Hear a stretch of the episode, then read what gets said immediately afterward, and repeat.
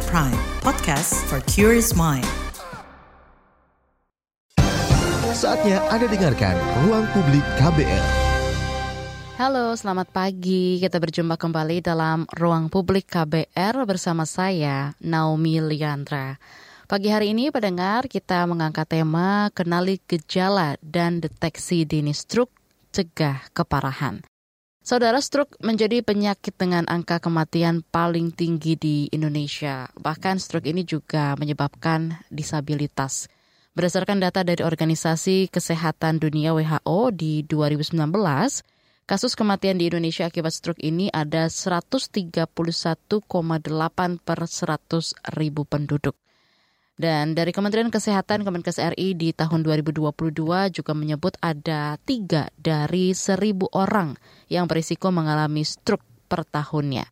Nah, selain itu, data Kemenkes juga menyebut ada sebanyak 15 persen penderita stroke berisiko meninggal dan 65 persennya penderita stroke berisiko mengalami disabilitas. Tentunya oleh sebab itu perlu dilakukan deteksi dini dan juga mengenali gejala stroke. Apa saja gejalanya? Nah, di pagi hari ini di ruang publik KBR akan kita bincangkan bersama dengan Dr. Abrar Arham, Head of Neurosurgeon Rumah Sakit Pusat Otak Nasional. Selamat pagi, Dr. Abrar. Maaf, selamat pagi Mbak Naomi, apa kabar? Sehat, dokter juga ya, sehat selalu.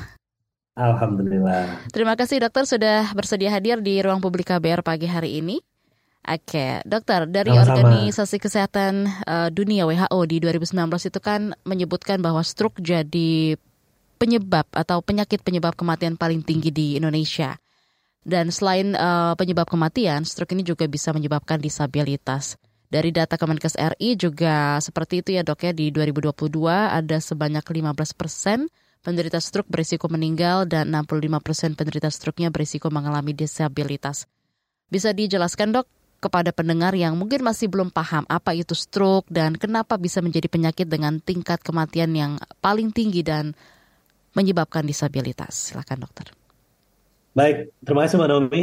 Eh, jadi memang eh, belakangan eh, sebelumnya angka kematian tertinggi atau eh, penyakit yang paling menjadi momok di Indonesia itu adalah penyakit jantung. Oh, Oke.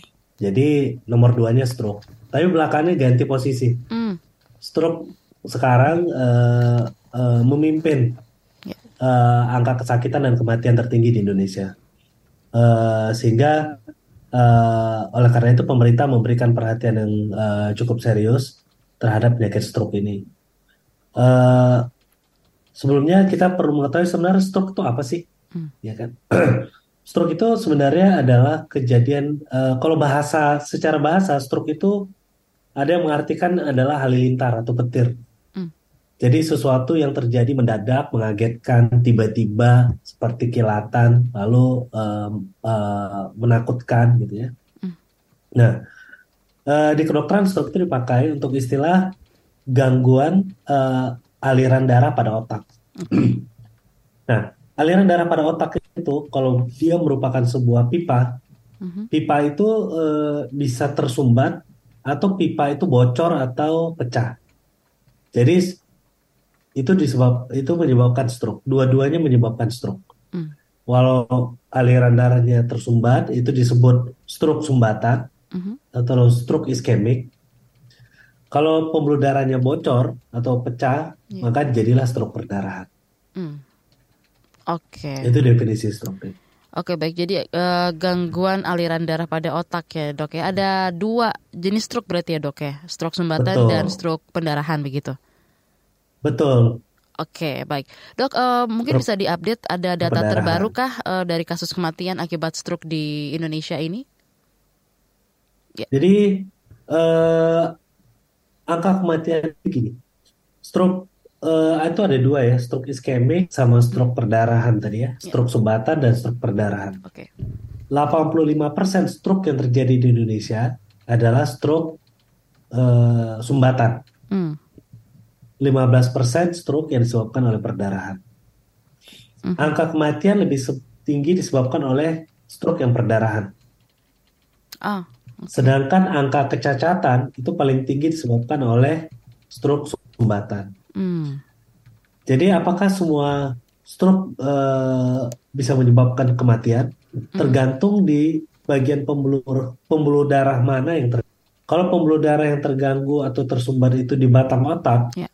Di mana batang otak itu adalah pusat pernafasan, Mhm. pusat kesadaran, dan lain sebagainya, maka kecacatan atau risiko kematian akan sangat. Secara umum, Mm. eh, kalau stroke perdarahan, itu angka kematian itu bisa mendekati 50% Oke. dari penderita yang mengalami stroke perdarahan. Kalau stroke sumbatan variasi, tapi angka kematiannya tidak setinggi eh, stroke perdarahan. Ah, oke. Jadi presentasinya itu 85% stroke sumbatan yang menyebabkan kecacatan, lalu yang eh, menyebabkan kematian itu di stroke pendarahan ya dok ya, sebanyak 15% yang eh, menyebabkan kematian. Tapi dok, eh, sebelum kita eh, Ya. berbicara atau ketahui lebih lanjut mengenai stroke ini, sebenarnya apa sih dok yang jadi penyebab seseorang itu bisa kena stroke gitu ya? Dan apakah stroke ini bisa terjadi pada siapa pun siapa pun kah tidak mengenal usia atau jenis kelamin atau seperti apa dok? Silakan. Ya, jadi eh, stroke ini bisa terjadi ya, gangguan aliran darah otak itu bisa terjadi mulai dari bahkan dari bayi sampai dewasa, sampai usia tua. Cuman yang umumnya yang kita anggap stroke yang bisa ki- kita eh, kita kelola faktor resikonya itu biasa stroke yang umumnya kita ketahui disebabkan oleh hipertensi, obesitas, gaya hidup, ya, kemudian eh, diet yang tidak sehat dan lain sebagainya. Kenapa harus dipisahkan? Mm-mm. Karena sebagian stroke itu juga disebabkan oleh kelainan jantung bawaan. Oke. Kemudian ada kelainan kongenital pada bayi dan itu biasa terjadi pada bayi dan anak-anak. Mm-mm. Nah, memang persentasenya kecil. Ya. Jadi yang kita bicarakan di sini adalah stroke yang disebabkan oleh pola hidup yang umumnya tidak sehat saat ini. Mm. Jadi sumbatan yang disebabkan oleh eh, tingginya hipertensi ya, hipertensi yang tinggi, kemudian kole- eh, kadar kolesterol yang tinggi, Hmm. kemudian diabetes yang tidak terkontrol, obesitas, kemudian kurang gerak. Biasanya umumnya dan jangan lupa eh, rokok dan alkohol. Oke. Itu eh, saat ini lima faktor risiko terbesar yang paling sering secara independen menyebabkan risiko stroke, baik perdarahan maupun sumbatan. Oke, baik. Jadi banyak faktornya dokter ya, eh, walaupun bisa mengenai dari usia bayi hingga tua, tapi memang yang menjadi faktor utama itu biasanya dari hipertensi, kemudian obesitas, lifestyle-nya juga, terus juga Betul. rokok dan alkohol begitu ya. Nah, Ya. eh, menyambung dengan hal itu dok, untuk mengetahui Ya. atau kita bisa mengenali gitu ya tanda-tanda awal atau gejala stroke ini ada metode namanya metode FAST ya dok ya. Ini bisa Ya. dijelaskan dok mengenai metode ini dan apa saja gejala-gejala dari stroke ini sendiri. Jadi eh, sering sekali eh, eh, kita telat mengidentifikasi suatu penderita stroke. Kenapa? Oke. Karena pengobatan stroke itu butuh penanganan yang cepat. Jadi kalau dia tersumbat, Mhm. ada batas wa- waktu eh, apabila kita treatment dalam jangka waktu yang cepat, kita bisa mencegah si pasien itu untuk menjadi cacat permanen. Hmm. Jadi kalau kita treatment di bawah empat setengah jam itu yang paling ideal, maksimal sampai 6 jam. Oke. Jadi kalau misalnya eh, pasien mengalami stroke jam satu malam, Mhm. apabila kita tangani sebelum jam 5 pagi atau jam 6 pagi, Mhm. harapannya untuk kembali normal sangat besar. Ah. Apabila kita terlambat penanganannya, kemungkinan besar pasien akan mengalami cacat yang permanen. Oh, Nah. Eh, untuk itu, secara internasional, Mhm. eh, untuk memudahkan identifikasi ini, maka di eh, bikinlah akronim FAST itu, Oke. F-A-S-T. Ya, itu apa tuh dok? Nah, akronim FAST ini untuk mengingatkan bahwa respon kita harus fast ya, cepat. Oke. Nah, tapi F-nya itu ada artinya. F itu adalah fast drop Fast drop itu seperti apa Jadi dok? kalau kita melihat tiba-tiba eh, wajahnya merot, Hmm. Oke. wajahnya merot sebelah. Hmm. Jadi kalau tiba-tiba kita ngelihat di re- kita misalnya lagi ngobrol Iya. sama teman atau sama keluarga, Hmm. misalnya eh lu kok mukanya menyon ya, Hmm. kok sebelahnya kayak jatuh. Nah, persis pada saat kita menyadari itu, Hmm. maka eh, kita udah mulai berpikir jangan-jangan lo stroke nih, Hmm. Oke. gitu. Nah, yang kedua A. Ya. A itu arm weakness, adalah kelemahan pada tangan. Oke. Ya, kelemahan pada tangan se- sesisi, bukan dua-duanya, sesisi biasanya. Sebelah kiri kah atau sebelah kanan kah?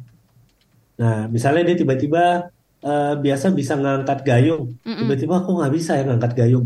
Atau biasa bisa ngangkat gelas, Ya. kok tiba-tiba kok bisa ngangkat tapi nggak sekuat biasa. Oke. Kemudian itu A-nya. Mhm. Kalau yang S-nya itu adalah speech. Ah. Slurred, slurred speech itu cadel.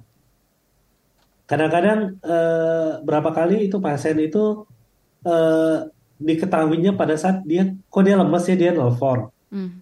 Terus eh, anaknya di telepon denger, kok mama ngomongnya cadel sih? Mhm. Nah gitu. Nah mama stroke tuh. Nah itu dia bisa mengidentifikasi itu bahkan dari telepon. Hmm, Kok oke. ngomongnya cadel sih mah gitu. Ya. Nah, jadi eh, pada saat kita mengidentifikasi itu, eh, mungkin habis itu salah apabila salah satu itu kita temui, kita cek yang lain. Iya. Misalnya wajahnya banyak, coba ngomong, coba ngomong, Mhm. coba angkat tangannya. Wah, stroke nih. Ah, Atau oke. kita eh, menyadarinya pada saat telepon aja. Kok cadel ngomongnya nggak begitu jelas. Kadang-kadang si pasien nggak menyadari. Hmm, mhm. Nah, begitu kita meng- mengidentifikasi adanya FAS itu, Iya. maka kita harus pikir time langsung. Bahwa ini segera, time, waktu. Karena hal eh, terpenting dalam stroke itu adalah waktu, bukan sebenarnya obat-obatnya. Obat itu bisa tidak berfungsi apabila kita melewati waktu golden period-nya. Nah, itu yang golden period itu adalah waktu emas atau waktu terbaik pengobatan stroke, yaitu 4,5 jam sampai 6 jam. Oke. Pasca kita mengalami serangan stroke pertama. Hmm, oke. Segera bawa ke rumah sakit. Itu masuknya FAST, fast itu. Fast. Jadi sebenarnya kita perlu memahami dan juga paling tidak kita mengingat ya atau mengetahui ada uh, metode fast ini sendiri dan ternyata hal terpenting Iya, pada stroke itu adalah betul. waktu ya dok ya ketika kita sudah mengalami uh, gejala Waktu. awal begitu kan langsung selama empat setengah sampai Iya. enam jam itu sudah harus ditangani dini gitu ya dok ya untuk Jadi menghindari lebih awal Iya. itu lebih baik. Jadi Hmm. perlu diingat kalau misalnya eh, pembuluh darah itu tersumbat, oke maka setiap menitnya setiap menitnya kita kehilangan 2 juta sel otak yang mati. Hmm. Kita kan punya eh, miliaran sel otak, Iya. per menitnya itu 2 juta sel otak mati, 2 juta sel otak mati, 2 juta sel otak mati. Jadi 10 menit udah 20 juta. Jadi empat setengah jam dan 6 jam itu adalah batas akhir. ya Jadi lebih awal, kalau misalnya kita setengah jam bisa sampai di rumah sakit itu pasti lebih baik hasilnya, oke baik gitu. baik dok Jadi eh, pertama waktu ini mengingatkan kita gitu. Ya, baik Dokter Abrar, ini semakin uh, penting untuk diketahui bersama. Kita akan kembali lagi setelah pesan-pesan berikut ini. Masih Anda dengarkan Ruang Publik KBR. Commercial break. Commercial break.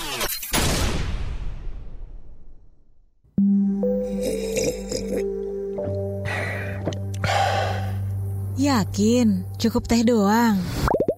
KBR Sore, siap menjadi teman sore hari kamu, biar kamu gak kesepian. Dapatkan rangkuman perkembangan berita terpenting di sore hari dari bidang politik, ekonomi, sosial, budaya, dan olahraga dari dalam dan luar negeri. Simak KBR Sore setiap hari Senin sampai Jumat mulai pukul 16 di radio jaringan KBR seluruh Indonesia dan di kbrprime.id search KBR Sore.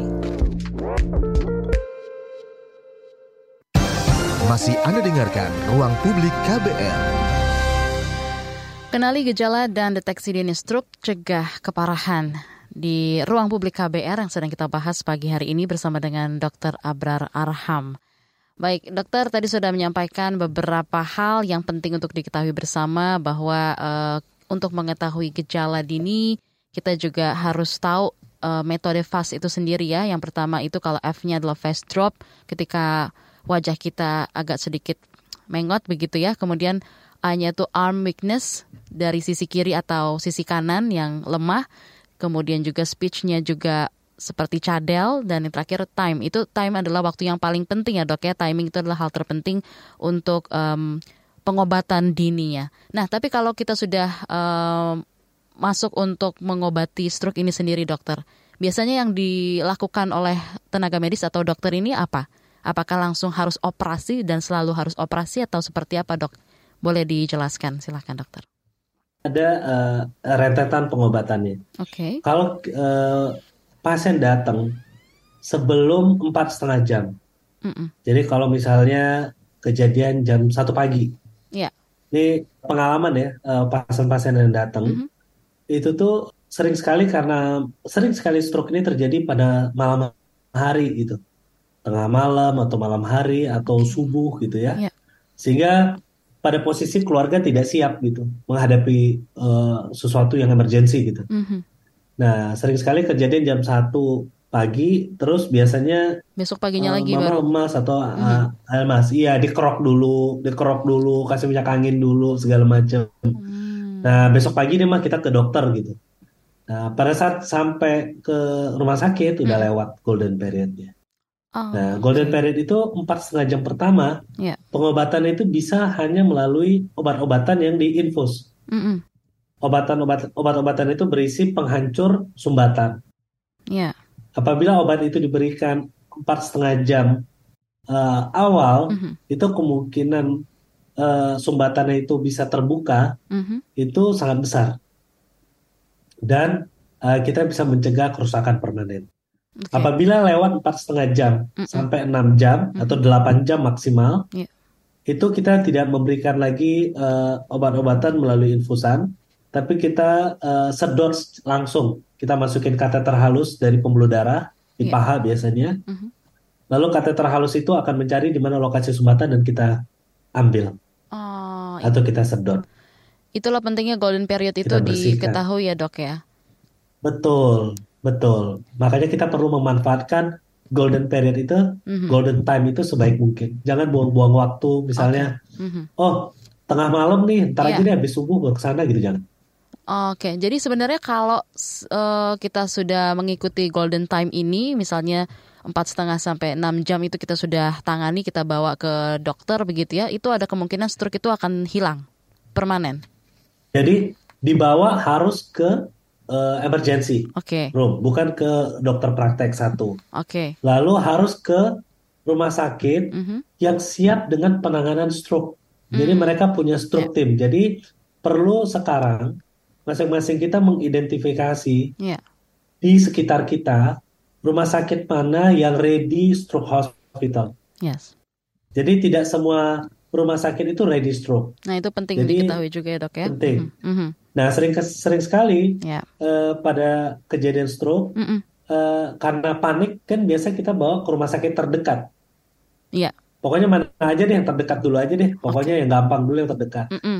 Nah Padahal di situ uh, bukan stroke ready hospital. Dia harus refer lagi ke rumah sakit yang ada CT scan, ada MRI, hmm. ada dokter saraf atau dokter bedah saraf yang biasa menangani stroke. Hmm. Nah, jadi dia sudah membuang waktu di rumah sakit yang pertama. Ya, oke. Okay. Jadi usahakan mulai sekarang mm -hmm. uh, cari rumah sakit terdekat di dekat rumah. Mm -hmm. Kalau misalnya kejadian stroke, ke mana mau pergi? Oke, nice info. Terima kasih banyak Dokter Abrar. Nanti kita tanya ya. lagi yang lebih uh, dalam lagi. Sebelum kita lanjut, kita mau sapa dulu dok. Sudah ada penelpon yang bergabung di 0800 2457 893. Uh, selamat Boleh. pagi untuk Ibu Tri di Jakarta. Pagi Ibu Tri silakan Bu. Pertanyaannya pagi. mengenai stroke pagi hari ini silakan.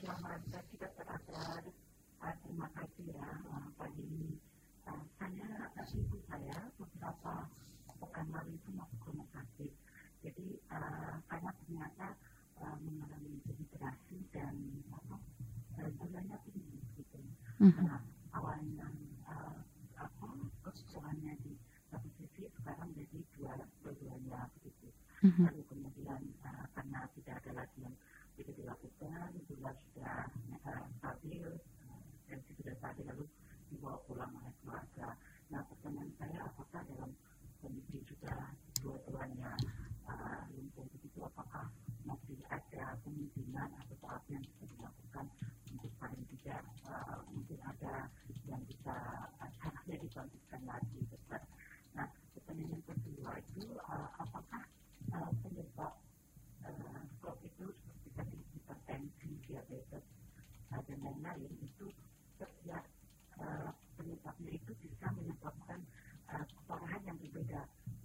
Hmm. karena Mhm. uh, dia penyebabnya diabetes maka stroke-nya jauh lebih parah ketimbang yang uh, penyebabnya misalnya hipertensi seperti itu apakah ada perbedaannya dari sisi penyebab itu saja terima kasih Baik, terima kasih dari Jakarta. Ibu Tri sudah uh, bertanya langsung dengan Dokter Abrar.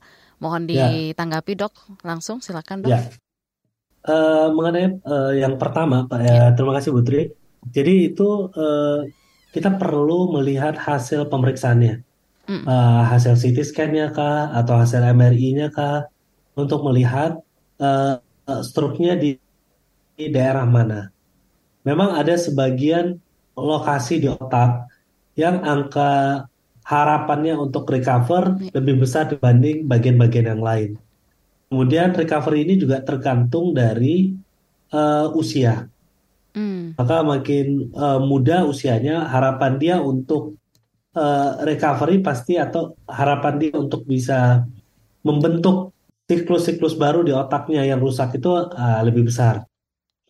Nah, eh, apa yang bisa kita lakukan apabila kita sudah lewat golden period, posisi kanan lumpuh dan lain Ya. sebagainya gitu?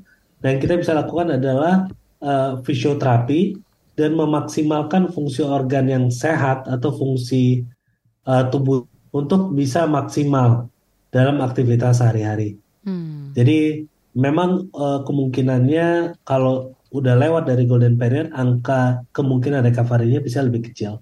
Tapi bukannya tidak ada kemungkinan, Hmm. fisioterapi, pendampingan keluarga itu eh, masih eh, memberi harapan Ya. minimal pasien bisa fungsi hidupnya. oke. Nah, yang kedua mengenai apakah eh, lebih berat mana stroke yang disebabkan oleh per- eh, hipertensi atau diabetes? Ya. Sebenarnya sih sama aja, ya, Ah, sama aja. Jadi dua-duanya juga bisa memberikan tingkat keparahan yang sama. Oke, baik. Eh, semoga menjawab pertanyaan Ibu Tri di Jakarta. Terima kasih Dokter Abrar. Lalu dok, eh, apakah nih eh, pada pria dan juga wanita atau pada rentang usia tertentu gitu ya, gejala stroke yang dialami ini berbeda-beda dok? Mohon penjelasannya. Eh, sebenarnya gejala stroke itu lebih eh, ditentukan oleh eh, di mana sih lokasi sumbatannya atau lokasi perdarahannya. Misalnya gini, sumbatan atau eh, gangguan perdarahan itu bisa terjadi eh, sporadis di eh, bagian otak mana saja gitu. Mm-mm. Nah, kalau misalnya umumnya kita yang eh, dominan tangannya kanan, Mhm. biasanya otak dominan kita adalah otak kiri. Itu umumnya begitu. Ya. Kalau kita yang bertangan kanan, biasanya otak dominannya adalah di otak kiri. Hmm, Nah, di otak kiri itu terkumpul semua fungsi-fungsi penting.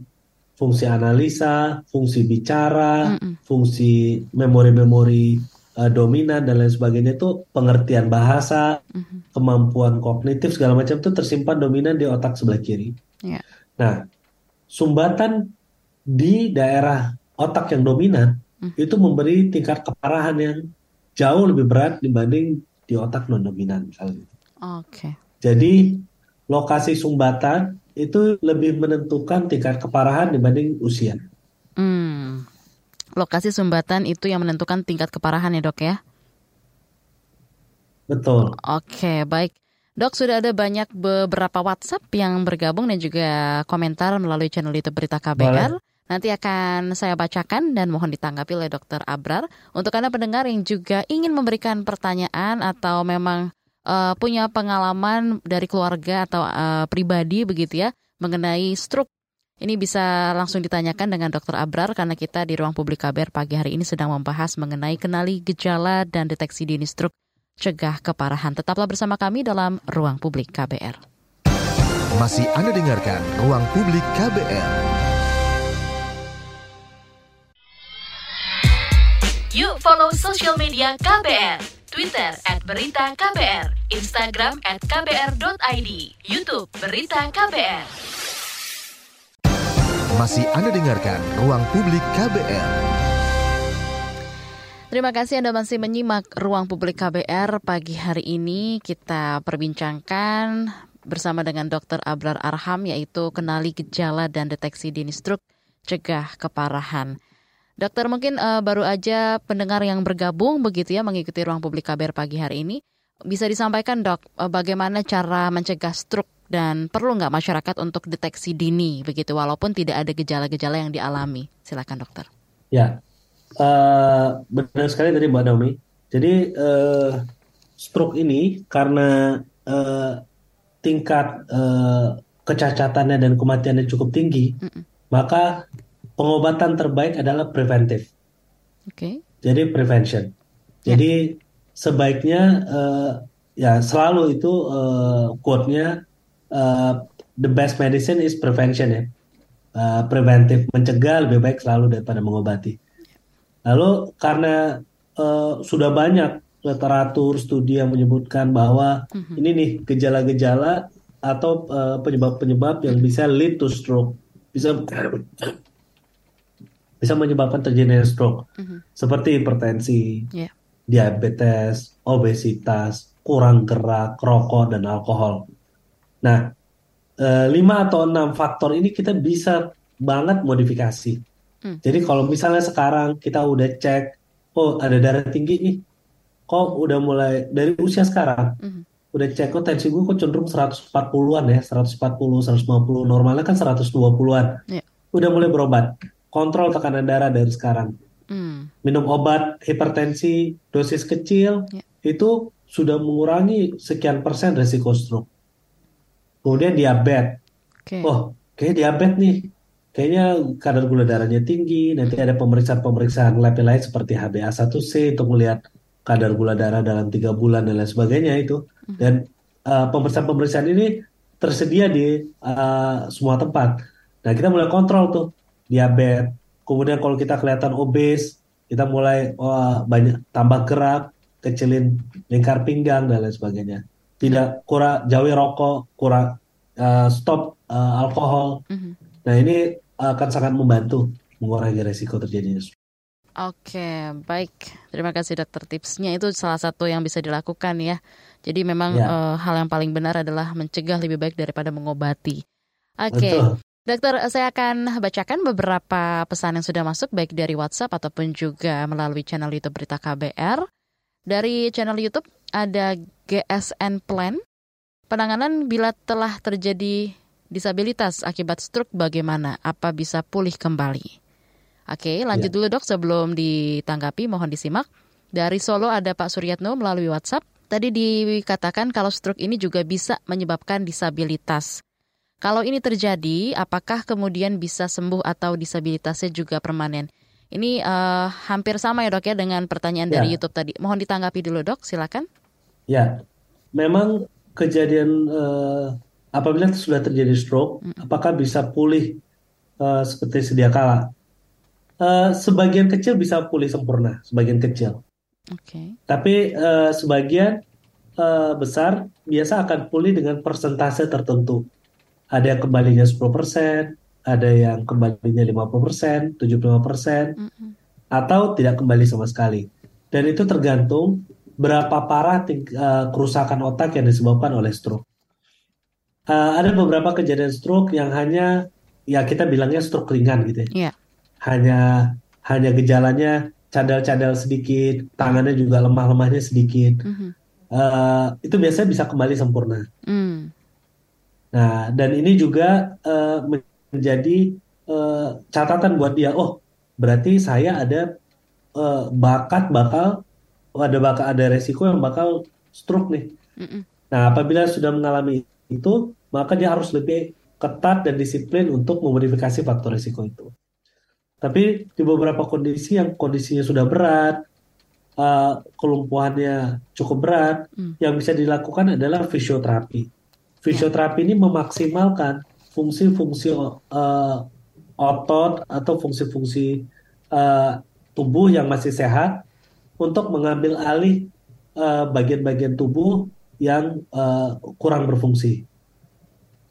Tujuannya adalah menaikkan kualitas hidupnya semaksimal mungkin dengan kondisi dia yang sekarang. Ah, Oke, okay. baik. Terima kasih dokter. Kita lanjutkan kembali pertanyaan dari WhatsApp yang sudah bergabung ada Ibu Ratna di Bali. Dokter bagaimana ya caranya membujuk orang tua untuk rajin cek kesehatan? Apalagi kalau dia punya salah satu penyebab stroke seperti diabetes. Bagaimana supaya dia mau mendeteksi dini sebelum mengalami stroke atau penyakit lainnya? Izin bacakan satu lagi dari Jakarta, ada Ibu Tami. Ibu Tami bertanya apakah stroke bisa terjadi dari kelelahan saja? Bapak saya nggak ada jantung, hipertensi atau diabetes, tapi kena stroke yang langsung berat. Tapi memang dia sebulanan kurang tidur dan kelelahan. Mohon ditanggapi dokter dari keduanya, silakan. Ya, itu uh, pertanyaan bagus. Uh, bagaimana dengan pemeriksaan pemeriksaan apa sih untuk mendeteksi ada resiko dan lain sebagainya gitu ya? Mm-hmm. Prevent. Check up itu adalah uh, hal yang terpenting. Jadi seperti kita punya mobil, yeah. biasanya kan kita secara berkala kita check up. Mm-hmm. Nah, di negara-negara maju di atas usia 40, terutama 50 tahun, itu mereka uh, asuransinya atau negaranya itu uh, uh, menanggung itu untuk brain check up gitu. Oke. Okay. Jadi uh, brain check up itu uh, termasuk di dalamnya uh, uh, kalau uh, di kita kita lakukan MRI. Mm -mm. MRI dan MR angio itu maksudnya selain pemeriksaan lab uh, umum ya seperti hipertensi, diabetes dan lain sebagainya, kemudian kita juga uh, mencek uh, scan otak dan ini pemeriksaannya tanpa uh, kontras atau tanpa obat, tanpa hanya scan biasa. Mm-hmm. Dari situ kita bisa melihat apakah ada uh, penyempitan kah, apakah ada peni atau bahkan penipisan pembuluh darah yang beresiko pecah, yeah. segala macam itu kita bisa identifikasi di awal. Nah, yang ke berikutnya adalah evaluasi jantung juga. Beberapa stroke, terutama pada uh, dewasa, uh, tua dan dewasa di atas usia 50-an, salah satu penyebab stroke itu adalah jantung. Mm -hmm. Jadi sumbatan yang lepas dari jantung mengalir ke otak sehingga uh, menyumbat uh, pembuluh darah otak. Jadi kadang kadang-kadang oh saya nggak ada hipertensi, nggak ada diabetes, yeah. tapi dia lupa ada masalah di jantung yang tidak uh, teridentifikasi. Mm. Nah itu yang menyebabkan kelainan jantung, eh kelainan stroke-nya. Beberapa kali kita temukan pasien sehat, olahragawan, yeah. mm -mm uh, tidak punya hipertensi, tidak punya diabetes, tidak obes juga, tapi stroke. Ternyata dia ada masalah pada jantung. Jantungnya melepaskan gumpalan-gumpalan sumbatan yeah. yang uh, mengakibatkan sumbatan itu uh, menumpuk di otak gitu. Oke. Jadi memang um, gimana ya dok ya? Kadang terlihat sehat tapi tetap ada stroke begitu. Jadi memang harusnya dicek saja ya dok ya, tanpa harus tunggu uh, cek, merasakan cek. gejala apa pun itu ya dok ya, supaya aman Betul. gitu ya. Oke. Okay. Betul. Aman. Medical check up. Medical check up itu yang paling penting. Kadang itu yang suka diabaikan, merasa sehat dan olahraga rajin, makan Betul. juga sehat. Oh sehat-sehat aja. Oke, okay. ya. kita lanjut lagi dokter dari mana ya, ada benar. Pak Johan yang Baik. sudah memberikan pertanyaan. Dokter, kan sekarang yang gaya hidup tidak sehat sudah mulai diadopsi dari anak-anak. Apalagi anak-anak sekarang sudah pakai ngerokok vape. Apakah di masa depan yang kena stroke bukan lagi orang tua tapi nah. sejak muda? Nah ini pertanyaannya nih dok, silakan. Memang sekarang uh, kita melihat kecenderungan usia tertinggi stroke yang dulunya mm -mm. di atas uh, 60-an yeah. mulai berjalan lebih mudah ke 50-an, bahkan di bawah 50-an sudah mulai ada gejala-gejala stroke. Mm -hmm. Kenapa? memang kan gaya hidup kita dalam 20 tahun terakhir atau mungkin 15 tahun terakhir itu sangat berbeda gitu. Dan pola diet kita juga uh, berbeda. Sehingga sehingga uh, hal ini ya, gaya hidup yang berbeda ini bisa menyebabkan uh, uh, peningkatan resiko terjadinya stroke. Ya termasuk uh, penelitian-penelitian terbaru menyebutkan nggak ada bedanya antara resiko rokok konvensional dan rokok vape. Sehingga uh, apakah uh, dengan merokok apa budaya rokok vape ini apabila berkembang apakah akan menyebabkan stroke uh, uh, akan lebih uh, di usia yang lebih muda menurut saya bisa jadi ya kita uh, menurut saya bisa jadi ya karena penelitian-penelitian terbaru menyebutkan ya uh, resiko uh, kerusakan yang disebabkan oleh vape sama sama rokok konvensional ya hampir sama aja. Oke. Okay. Lanjut lagi dokter dari YouTube ada Vero Dok mau tanya, kalau gejala cuma satu, butuh sampai panggil ambulans nggak? Terkait penanganan, biasa pengobatan stroke butuh pemulihan berapa lama ya dokter? Mohon ditanggapi dokter. Memang menurut saya, uh, untuk kejadian stroke ini idealnya memang kalau ada ambulan yang bisa diakses dengan ambulan lebih baik. Karena biasanya uh, beberapa pengobatan bahkan eh, dimulai pada saat di mobil ambulan untuk mempercepat. Mm-hmm. Ya, beberapa rumah sakit sekarang punya ambulan yang bisa memberikan pengobatan langsung di dalam ambulannya. Mm-hmm. Kalau ini negara-negara maju, mudah-mudahan uh, segera kita juga punya. Itu di ambulannya sudah ada CT scan ya. Oh, okay. Jadi begitu pasiennya naik ke ambulan, situ sudah di scan dan bisa dilakukan pengobatan seperti di rumah sakit bahkan di dalam ambulan. Jadi uh, sebenarnya penting kita juga punya nomor yang kita simpan kalau sewaktu-waktu kita perlu uh, transportasi yang segera dan emergency, kita bisa menghubungi ambulan tersebut. Ya, dok ini masih gitu. dari orang yang sama dari Vero bertanya uh, kembali Mau tanya kalau gejala cuma satu butuh sampai panggil ambulans atau tidak tadi sudah dijawab oleh dokter ya. Better seperti itu ya kalau ada malah lebih baik. Lalu uh, ya. Vero ini pernah dengar soal pilihan coiling atau stent. Itu pengobatan apa ya dok? Apakah bisa untuk semua jenis stroke? Mohon ditanggapi dulu dok sebelum kita jeda iklan. Ya. Nah, untuk yang coiling atau stent itu adalah jenis stroke yang berbeda. Dia bukan stroke sumbatan. Itu adalah jenis stroke perdarahan yang disebabkan oleh aneurisma namanya.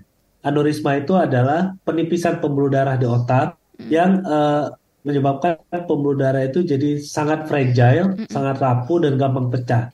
Nah, coiling itu adalah tambalan mm yang diberikan di tempat yang tipis, pembuluh darah yang tipis, sehingga uh, pembuluh darah itu menjadi kuat dan tidak pecah lagi. Gitu.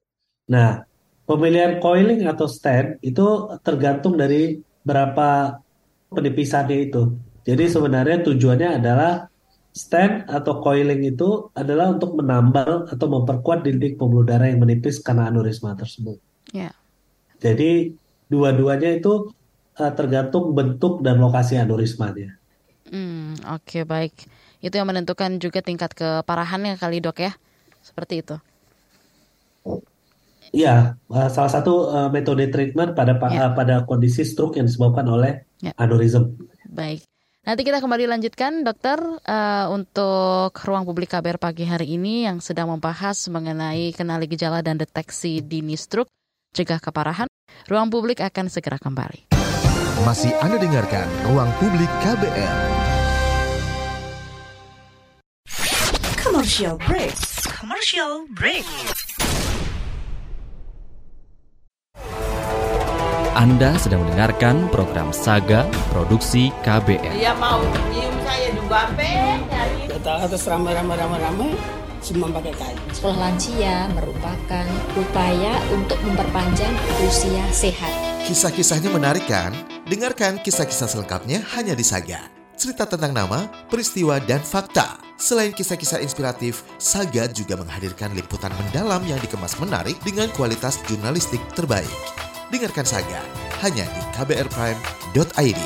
KBR Prime, podcast for curious mind. Masih Anda dengarkan Ruang Publik KBR. Kita masih berbincang bersama dengan Dr. Abrar Arham, Head of Neurosurgeon Rumah Sakit Pusat Otak Nasional. Dr. Abrar, Tadi sudah sampaikan ya beberapa hal begitu dan sudah menjawab pertanyaan pertanyaan-pertanyaan dari pendengar juga. Nah, saya mau tanya nih dok, kalau uh, tremor gitu ya, tremor yang suka dialami dan juga merasa ngomongnya agak kurang lancar di saat itu saja, itu apakah salah satu gejala dari stroke juga kah dok atau seperti apa dok? Biasa kalau tremor sih enggak ya. Oke. Okay. Uh, enggak selalu. Ya, Tidak kita harus ya. identifikasi betul tremornya itu. Mm -mm. Kalau cuma terjadi gejala yang sesaat, terus kembali lagi kita harus periksa betul apakah mm. berhubungan dengan uh, kelelahan kah, atau obat-obatan kah, atau kurang istirahat, bagaimana. Kita harus identifikasi. Nah, um, dalam pengamatan Anda sendiri nih dok, saat ini kan banyak ya masyarakat yang mungkin bisa dikatakan abai begitu ya mengenai kesehatan uh, diri mereka masing-masing. Nah, pengetahuan masyarakat akan penyakit stroke ini seperti apa menurut Anda? Dan gimana seharusnya bentuk edukasi terkait stroke ini kepada masyarakat untuk mungkin lebih mau untuk mendeteksi dini begitu dokter? Ya, menurut saya itu hal yang terpenting. Hmm. Jadi tujuan dari kita semua adalah bagaimana mengurangi angka kecacatan dan kematian karena stroke. Karena uh, apabila uh, kecacatan itu terjadi pada usia muda, maka masyarakat kita atau negeri ini kehilangan orang-orang produktif gitu. Di, apabila itu terkenanya pada usia-usia produktif. Sehingga itu akan menjadi beban buat keluarga, buat masyarakat, dan buat negara juga. Jadi, dan cost yang dikeluarkan sangat besar. Mm -hmm. Sehingga uh, preventif atau prevention itu menjadi sangat murah dibanding apabila kejadian itu sudah terjadi. Jadi uh, kami melakukan campaign uh, secara intensif supaya masyarakat mau uh, memeriksakan kesehatan otaknya terutama ya dalam hal ini untuk mencegah stroke di usia-usia uh, yang lebih awal dan usia-usia yang terlihat sehat gitu. Yeah. Nah dengan itu kita bisa mengidentifikasi atau mencegah kejadian stroke lebih awal lagi sehingga lebih mudah gitu ditangani.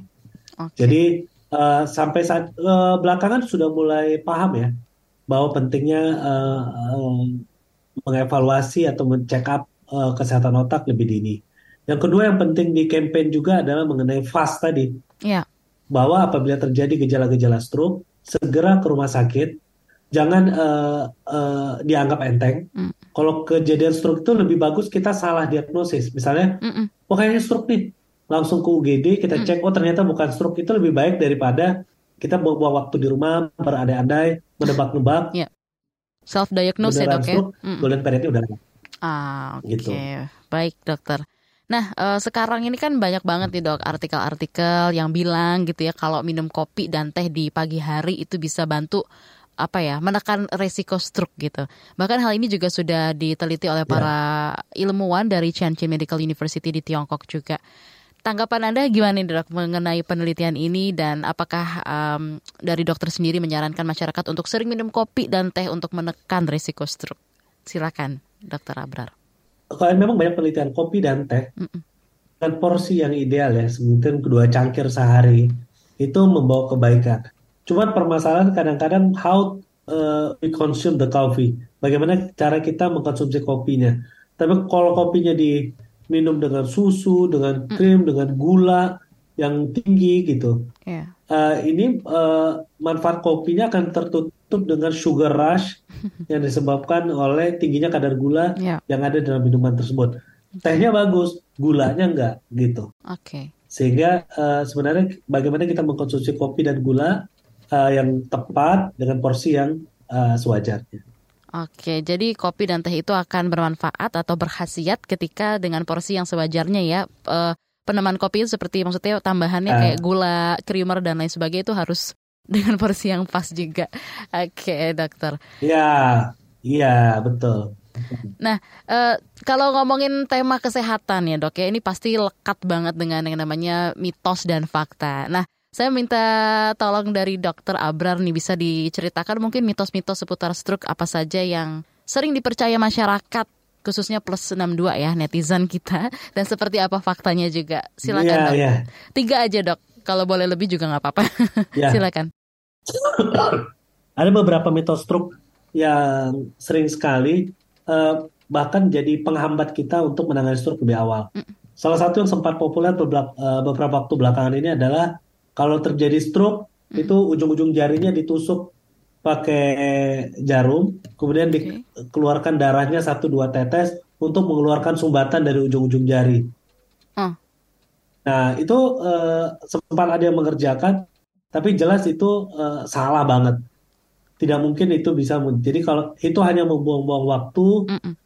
Uh, jadi itu mitos yang benar-benar salah ya. Yeah. Uh, saya nggak tahu itu idenya dari mana. Okay. Kemudian uh, ada juga mitos yang kalau misalnya stroke itu ditepok-tepok punggungnya, mm -mm. ditepok-tepok gitu, mm -mm. ditepok-tepok sehingga nanti uh, pasien nanti akan uh, bisa membaik.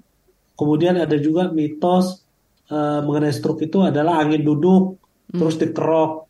Mm -mm. Jadi, oh ini angin duduk nih, nggak uh, usah ke rumah sakit, kerok dulu aja gitu, jangan. Mm. Karena khawatirnya tindakan-tindakan uh, itu hanya membuang-buang waktu dan kita kehilangan golden period lebih lama. Jadi kalau kita misalnya curiga nih arahnya ke stroke, yeah. udah bawa ke UGD aja kita harus uh, tindakan pertama yang dilakukan UGD itu adalah scan. Mm. CT scan Mm-mm. untuk memastikan ini, ini struknya sumbatan apa perdahan. Oke. Jadi salah satu kriteria stroke ready hospital dia harus punya alat CT scan Ya. gitu. Jadi eh, penting juga untuk diketahui maksudnya kita sudah cari tahu dulu ya dok ya rumah sakit eh, di mana pun itu kita berada dengan yang ready dengan eh, CT scan ya dok ya untuk berkaitan dengan Ya, scan supaya nanti ready. waktunya nggak Jadi terbuang-buang juga ya dok ya. betul dan dokter saraf di situ juga ready, Ya. CT scan-nya ready, emergency room-nya ready, sehingga kita bisa penanganan uh, sempurna. Oke. Dan juga tentunya kritis dengan info yang kita terima terutama dari medsos juga. Tadi seperti yang dokter sampaikan beberapa hal Betul. begitu ya. Jari-jarinya ditusuk nanti mengeluarkan darah itu akan mengurangi penyumbatan dan lain sebagainya. Punggung ada yang ditepok-tepok itu Ya. semuanya mitos ya dok ya, tidak benar ya. Faktanya Mitos, adalah mitos, waktu mitos. yang paling eh, tepat eh, bisa langsung deteksi dini walaupun salah diagnosa itu lebih baik daripada tidak diperiksa sama sekali begitu ya dok ya. Ya, Oke. kita harus harus uh, over over overkill dalam diagnosis stroke-nya. Oke. Terakhir dokter, waktu sudah eh, di ujung acara Ruang Publik KBR pagi hari ini, pesan untuk pendengar supaya makin aware dengan faktor-faktor risiko penyebab stroke ini. Silakan. Ya, saya tekankan lagi ada dua hal. Apabila kita memiliki keluarga atau saudara atau teman dengan faktor resiko, itu ajak untuk check up segera. Check up deh kalau misalnya ada teman atau orang tua atau adik atau kakak atau saudara yang punya hipertensi, punya diabetes, obesitas, dia ngerokok atau dia minum alkohol, ajak dia check up deh. Dengan mengecek up lebih awal, kita bisa aware lebih awal sehingga kita bisa mencegah itu terjadi stroke permanen. Yang kedua, eh, eh, ke- apa? Segera eh, eh, cari di rumah sakit terdekat di dekat eh, rumah. Kalau misalnya ada orang terkena stroke dekat rumah, dekat kantor, dekat kita beraktivitas sehari-hari, kira-kira kalau stroke dalam waktu 30 menit rumah sakit mana yang bisa diakses? Dan kasih tahu ke orang-orang terdekat. Ntar kalau ada gejala-gejala begini atau kalau misalnya seringnya gini, eh, eh, sudah tidak tinggal sama orang tua, mama papanya tinggal sendiri, Mm. kita nggak tinggal sama orang tua, mbak tinggalnya sama mbak aja gitu ya. Oke. Maka kasih tahu mbaknya mbak kalau kejadian uh, mama atau papa begitu bawa ke sini ya. Panggil ini ambulannya, ini rumah sakit yang dituju langsung ke UGD. Hmm. Nah, jadi eh, mereka atau salah satu eh, kalau misalnya ditinggal di rumah cuma mama sama papa, dua-duanya harus tahu, Hmm. dua-duanya harus eh, saling bisa eh, Reminder mengcover ya. Ya, ya. reminder gitu. Jadi itu sangat-sangat membantu mempercepat penanganan. Oke, jadi dengan orang terdekat juga kita saling informasikan ya dok ya supaya semuanya berjalan dengan baik. Oke, terima Biasa kasih. kita eh, apa gambar vas, nomor Iya. telepon segala macam kita tempelin di kulkas. Ah, boleh di tuh dok. kulkas. Jadi eh, udah oh pokoknya kalau ini nih rumah sakit yang bisa dihubungi, ini nomor teleponnya, ini gejalanya di kulkas, tempelin pakai magnet kulkas. Itu cara manual tapi works banget dok. Thank you. Works banget. Oke, terima kasih banyak untuk Dr. Abrar Arham, Head of Neurosurgeon Rumah Sakit Pusat Otak Nasional untuk waktu Anda di ruang publik KBR pagi hari ini. Dengan tema kita yang Siap. sangat penting juga untuk diketahui pendengar soal kenali gejala dan deteksi dini stroke untuk mencegah keparahan. Dan juga untuk Anda pendengar Siap. yang sudah ikut berpartisipasi, saya ucapkan terima kasih. Akhirnya saya Naomi Liandar bersama tim yang bertugas pamit undur diri. Sampai jumpa. Baru saja Anda dengarkan Ruang Publik KBR. KBR Prime, cara asik mendengar berita. KBR Prime, podcast for curious mind.